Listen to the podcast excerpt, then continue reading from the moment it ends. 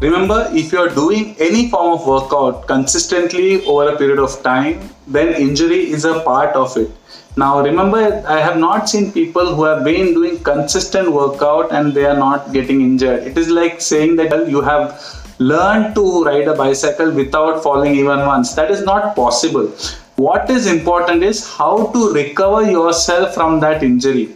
Uh, there are, I've been I've seen many people who have got injured and they push themselves even in that injury. And then the injury reaches to a stage where they have to be completely off track for say more than six months or a year. I understand it is very frustrating to be out of track no matter what workouts you do. For example, I have suffered a muscle cramp for uh, 15 days back and from 15 days I have not run. Ask me, it is very frustrating for a runner to not run for 15 days. It will take time. I know, but I am okay with it because I understand I have to give time for my body to recover.